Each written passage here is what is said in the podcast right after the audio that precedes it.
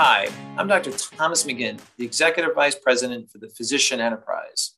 Welcome to the second five minute check in. Today is Monday, November 1st, and we're going to cover an update on the vaccine situation and also some new research that's come out related to COVID. And then we're going to close with some organizational updates. There's a lot to cover, so let's get to it. So there's a lot to cover on the vaccines. As everyone now knows, all three vaccinations have been approved for the booster. Moderna and Pfizer, six months after your second shot, and it's recommended for those over the age of 65 and those having medical conditions. Also, those working in the front lines. For J&J, everyone who received the vaccine is eligible two months after their injection. On the mix and match studies, which means we can mix J&J with Pfizer and Pfizer with Moderna, the CDC and the FDA have approved that process. So that gives us a lot more flexibility as clinicians, depending on what's available to us and what the patient may want. The other big news is that the FDA advisory committee approved shots for children under the age of 12.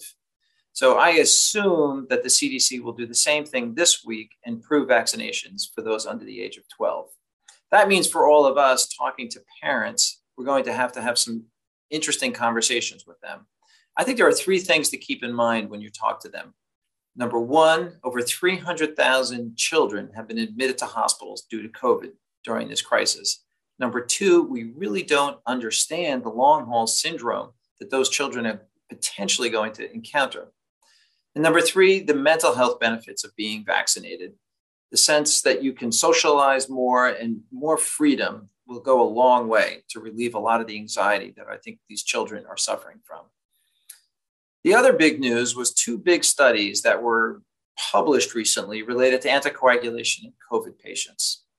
The first study looked at inpatients. This was an article by Dr. Alex Spyropoulos where he randomized patients to either getting therapeutic dose anticoagulation or prophylactic dose anticoagulations. These were on inpatients with elevated D dimers. And the study demonstrated a 30% reduction in DVT and PE. And I think is pretty strong evidence that we should be anticoagulating our patients with moderate COVID as inpatients. The other study looked at outpatients, a much larger population of patients. This study was stopped short because they did not see any positive endpoints. There's a lot of criticism about this study and a lot of discussion, and I think we're going to hear more about whether we can anticoagulate our outpatients who are suffering with COVID. Last, there was a very interesting study that was published in Brazil looking at an antidepressant, fluvoxamine. In this study, patients were randomized to the antidepressant or a placebo to see if it could reduce admission into the hospital for patients suffering with COVID. And overall, there was a 30% reduction in admissions. I think this is an interesting trial. I'm not quite sure it's ready for prime time and may have to be repeated. In organizational updates, there's congratulations due for Dr. Tiffany Annabray from Dignity Health in Stockton and Dr. Maria Hernandez from MercyOne in Des Moines. They were both selected to participate in Baylor College Medicine's Center for Excellence in Health Equity. In this fellowship, they will be provided junior clinicians intensive mentorship and professional development to strengthen their skills in health equity and leadership. So, congratulations to both of them. Also, I want to make sure people are aware that next Friday, November 12th, our leadership in pediatrics will be giving a grand rounds on the vaccine for children. So, please check in for that one.